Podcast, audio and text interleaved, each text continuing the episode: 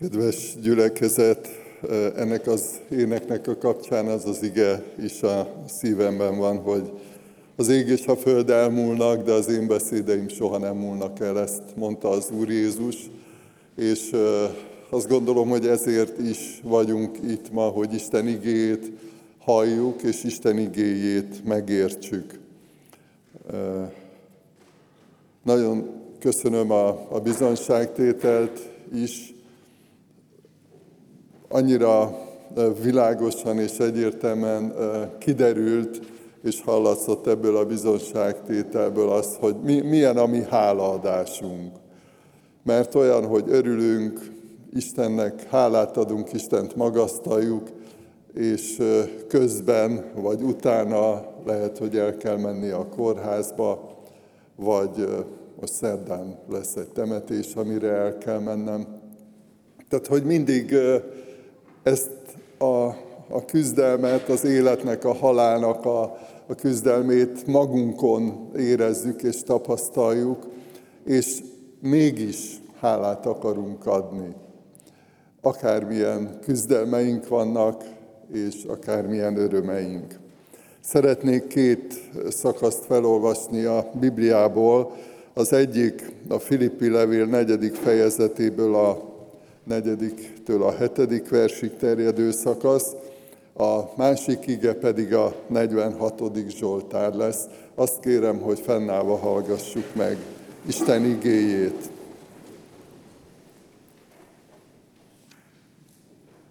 Így hangzik Isten igéje. Örüljetek az Úrban mindenkor. Ismét mondom, örüljetek. A ti szelítségetek legyen ismert minden ember előtt az Úr közel. Semmiért se aggódjatok, hanem imádságban és könyörgésben mindenkor hálaadással tárjátok fel kéréseiteket Isten előtt, és Isten békessége, amely minden értelmet meghalad, meg fogja őrizni szíveteket és gondolataitokat a Krisztus Jézusban.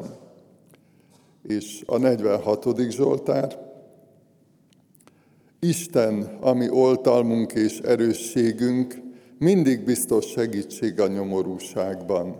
Azért nem félünk, ha megindul is a föld, és hegyek omlanak a tenger mélyébe, ha háborognak és tajtékoznak is vizei, és tombolásától megrendülnek a hegyek.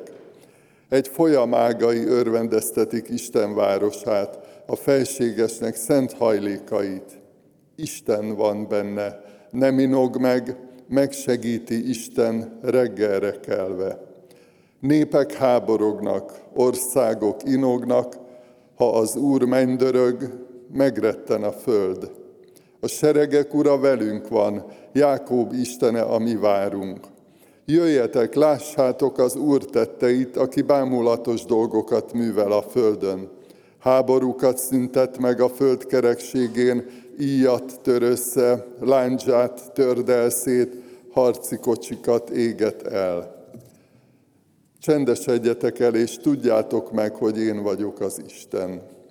Magasztalnak a népek, magasztal a föld. A seregek ura velünk van, Jákób Istene, ami várunk. Eddig olvastuk Isten igét, foglaljunk helyet.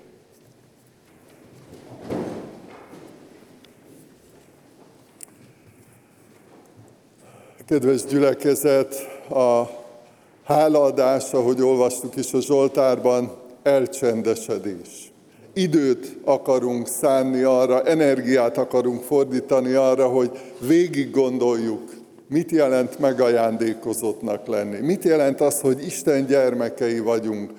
Mit jelent az, hogy Isten mérhetetlenül sok értéket ad nekünk terme, természetes és teljessé teszi a földi életünket.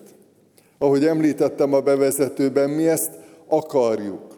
Nem csupán egy üres szokás vagy hagyomány, hogy mi hálaadó napokat tartunk, vagy hálaadó alkalmakat szervezünk, vagy dicsőítő alkalmakat, amikor Istent magasztaljuk, hanem ebben benne van egy szándék, egy emberi tudatosság, egy válasz ez az Istennek a szeretetére, és válasz Isten ajándékaira. Akkor is, ha jó módban élünk, és sikerülnek dolgok, tehát sikereink vannak, akkor is, ha bajba kerülünk, akkor is, ha veszélyben vagyunk. Emlékszem, körülbelül 20 évvel ezelőtt is, gondolom itt is volt hálaadó nap, hiszen minden évben szokott lenni. Egy olyan helyzetben voltunk akkor, hogy akkoriban volt a jugoszláv háború, és Szeged ugye olyan közel van a határhoz, hogy voltak olyan robbanások, voltak olyan bombázások, amik áthallatszottak, tehát lehetett hallani a városban ezeket a háborús zajokat. És mindig előttem van egy akkor kb. 55-60 éves férfinak az arca, aki egyébként korábbi harcokat, meg háborúkat is átélt. Egy nagyon mélyen istenfélő ember volt, igehirdető, tanító volt a gyülekezetben, nagyon szerette Istent, és csak azt láttam, ahogy beszélgettünk erről, hogy, hogy mi hallatszik, hogy így potyognak a könnyei. Ő átélt olyan borzalmakat, amikről nekünk fogalmunk sem volt. És ő tudta, hogy ezek a zajok mivel járnak, milyen következményei vannak. És mérhetetlenül nagy ajándék volt nekem hallani az ő imádságát, hogy akkor is hálát ad. Vagy a másik, amit már mondtam nektek, Éva néni, Budai Éva néni, amikor Sanyi bácsi meghalt, és utána találkoztunk, beszélgettünk, az első mondata az volt, hogy Uram, csak megköszönni valóm van.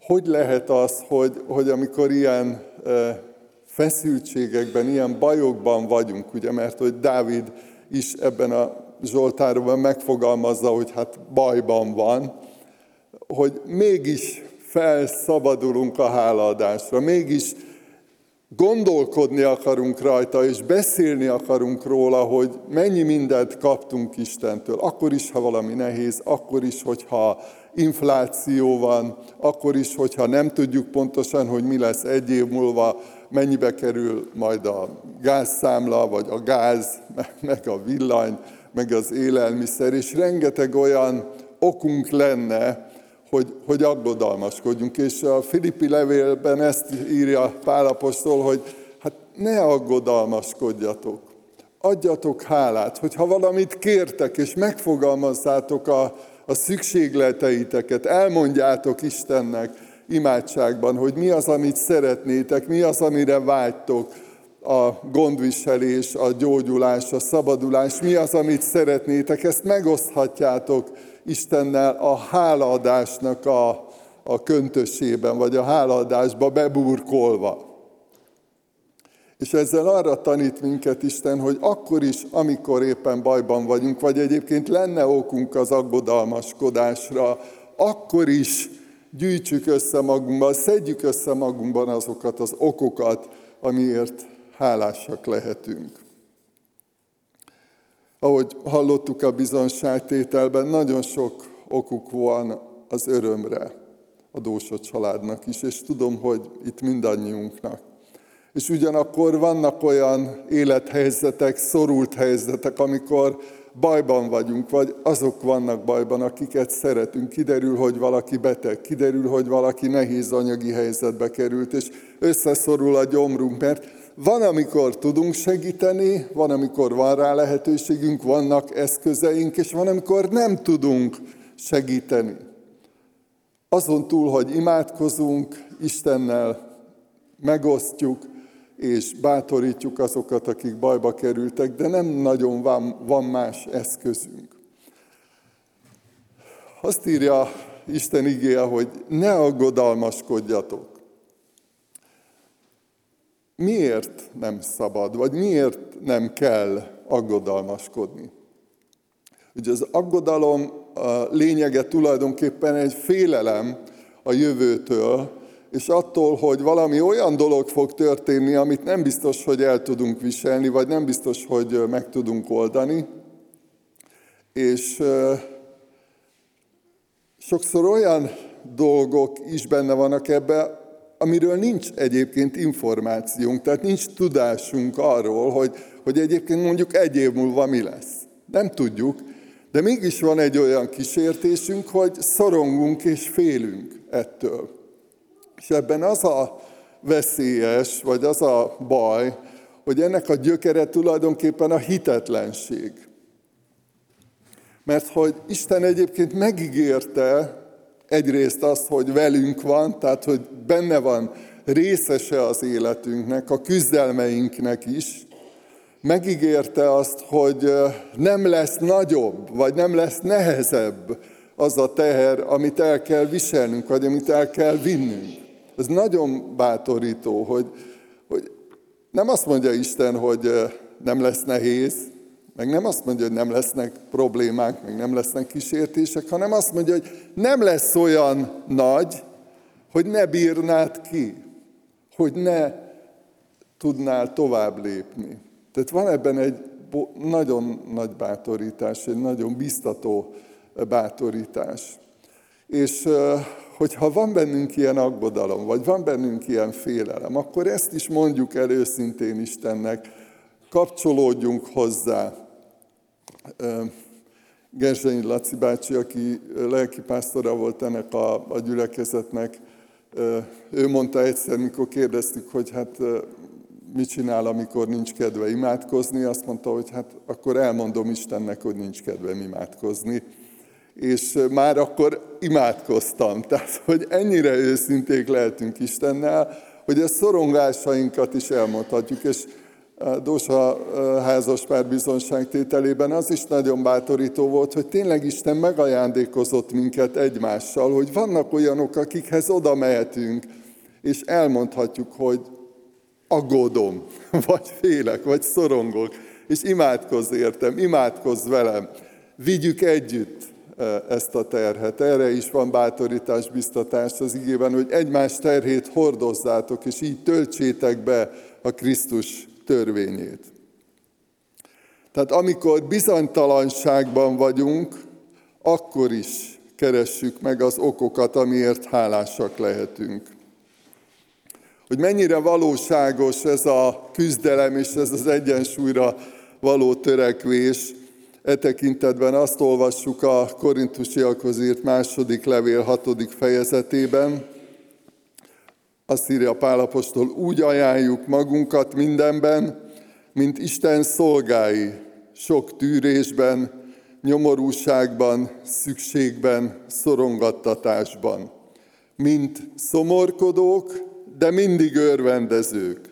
Mint szegények, de sokakat gazdagítók. Mint akiknek nincs semmiük, és akiké mégis minden.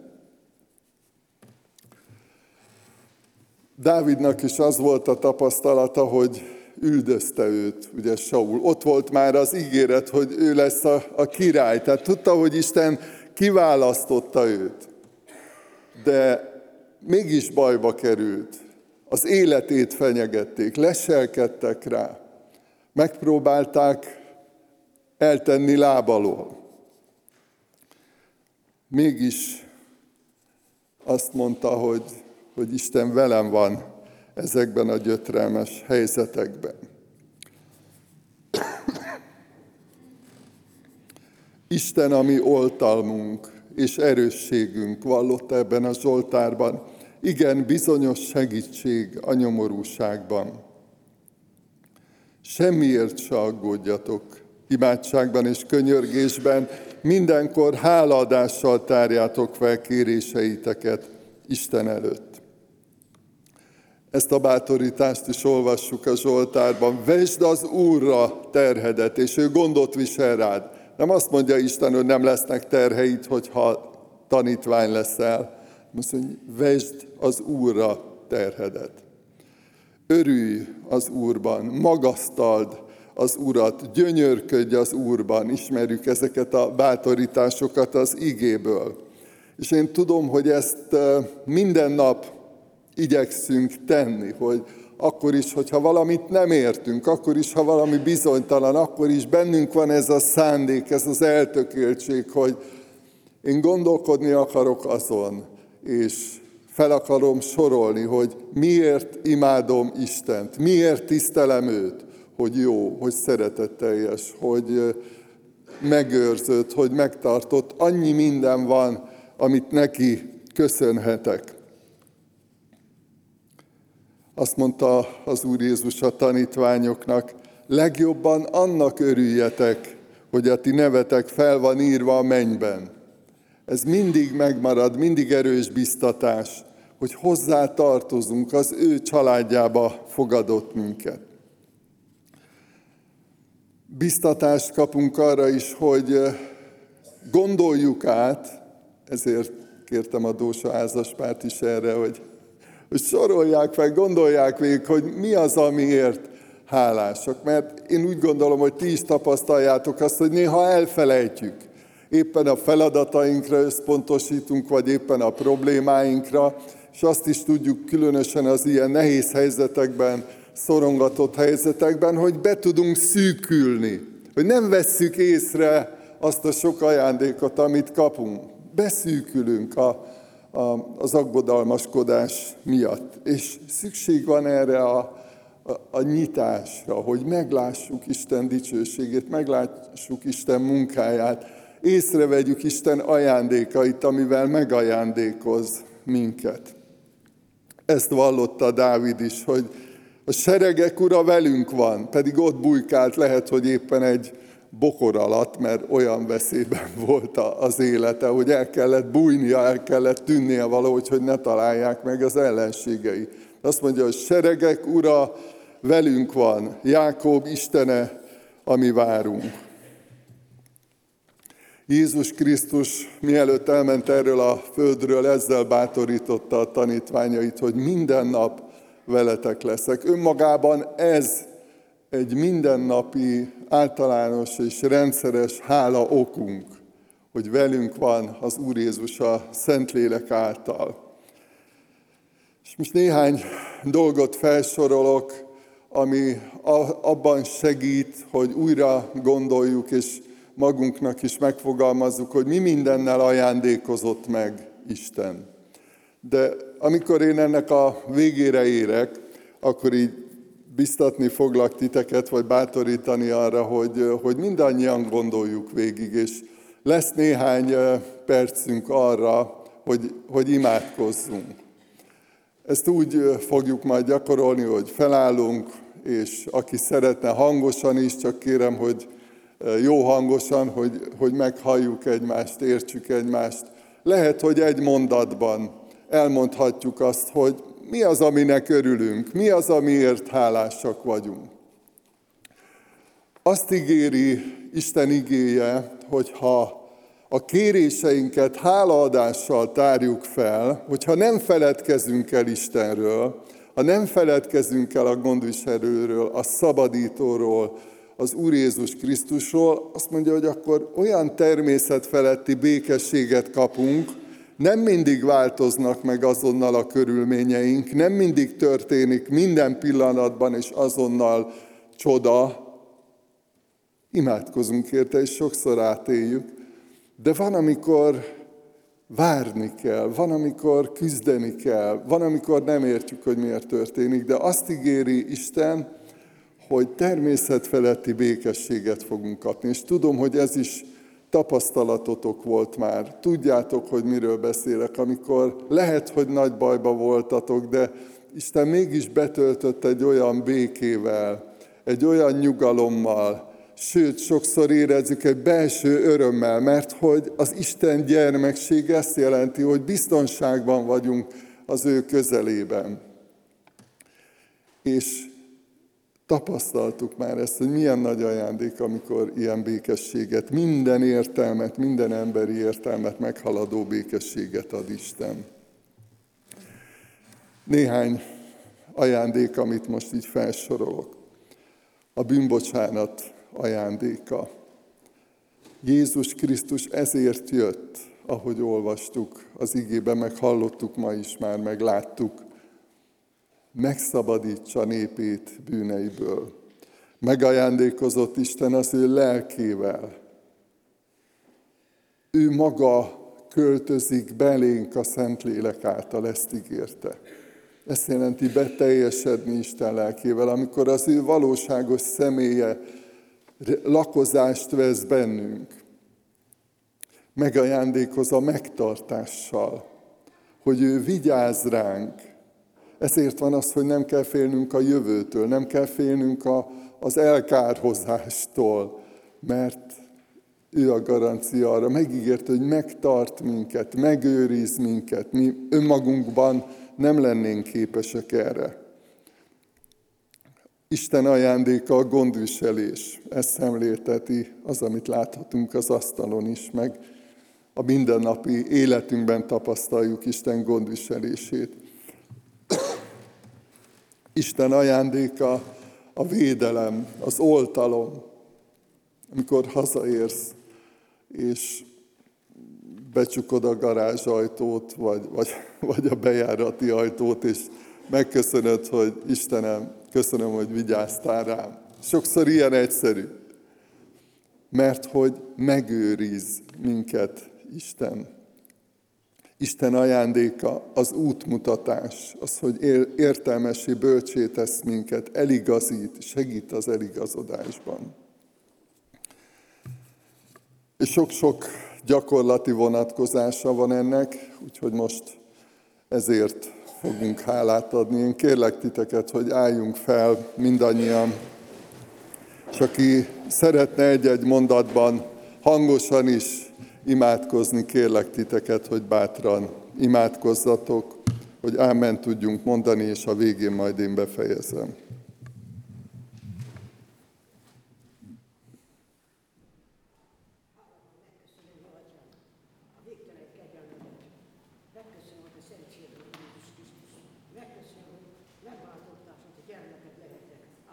Amen.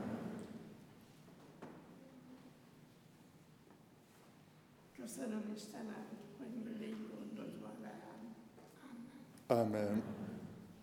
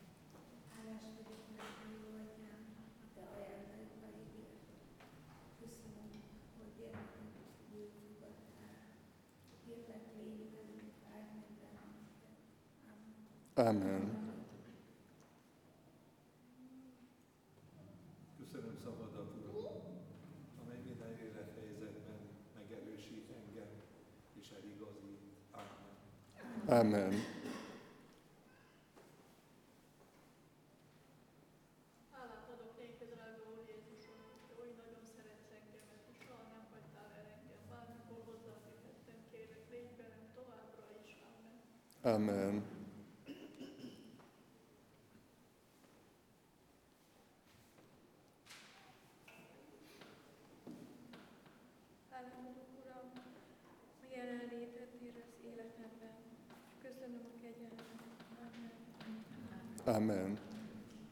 Seigneur, j'aimerais te remercier pour euh, ces moments de grâce que tu nous accordes encore aujourd'hui. Ces moments où il nous est possible librement de venir vers toi, de lire ta parole. Sois loué et remercié pour toutes ces bénédictions. Amen.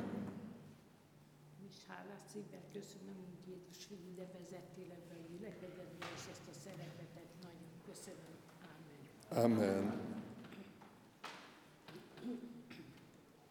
Mindenható Úrunk, hisszük, hogy Jézus köztünk jár. Amen. Amen.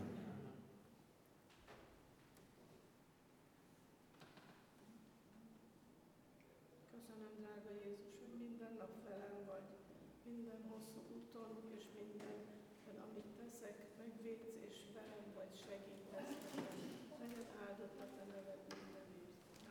Amen. Amen.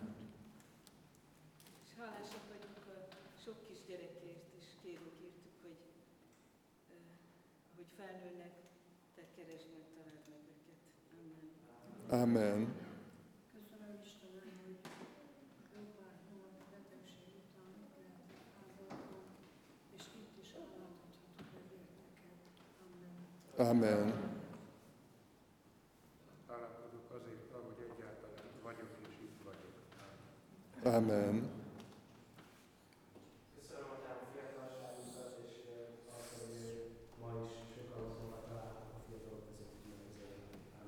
Amen.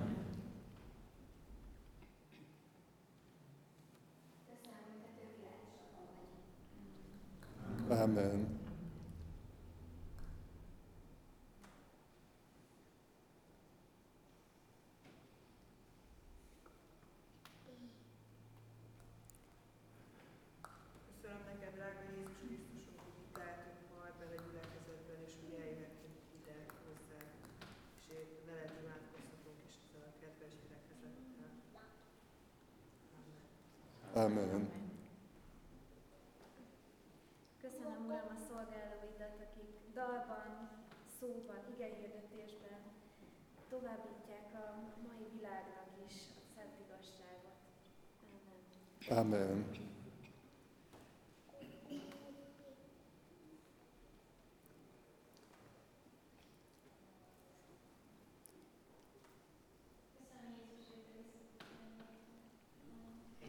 Amen.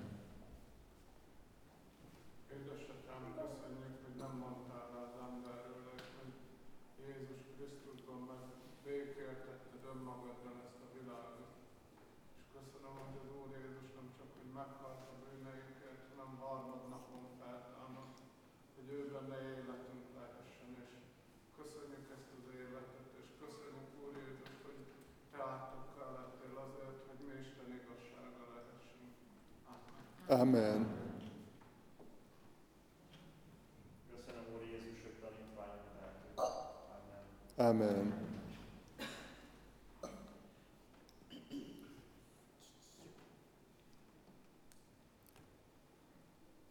Mennyei Atyánk, hálát adunk az életért, és hálát adunk az új élet ajándékáért. Hálát adunk a mi megváltónkért, az Úr Jézus Krisztusért.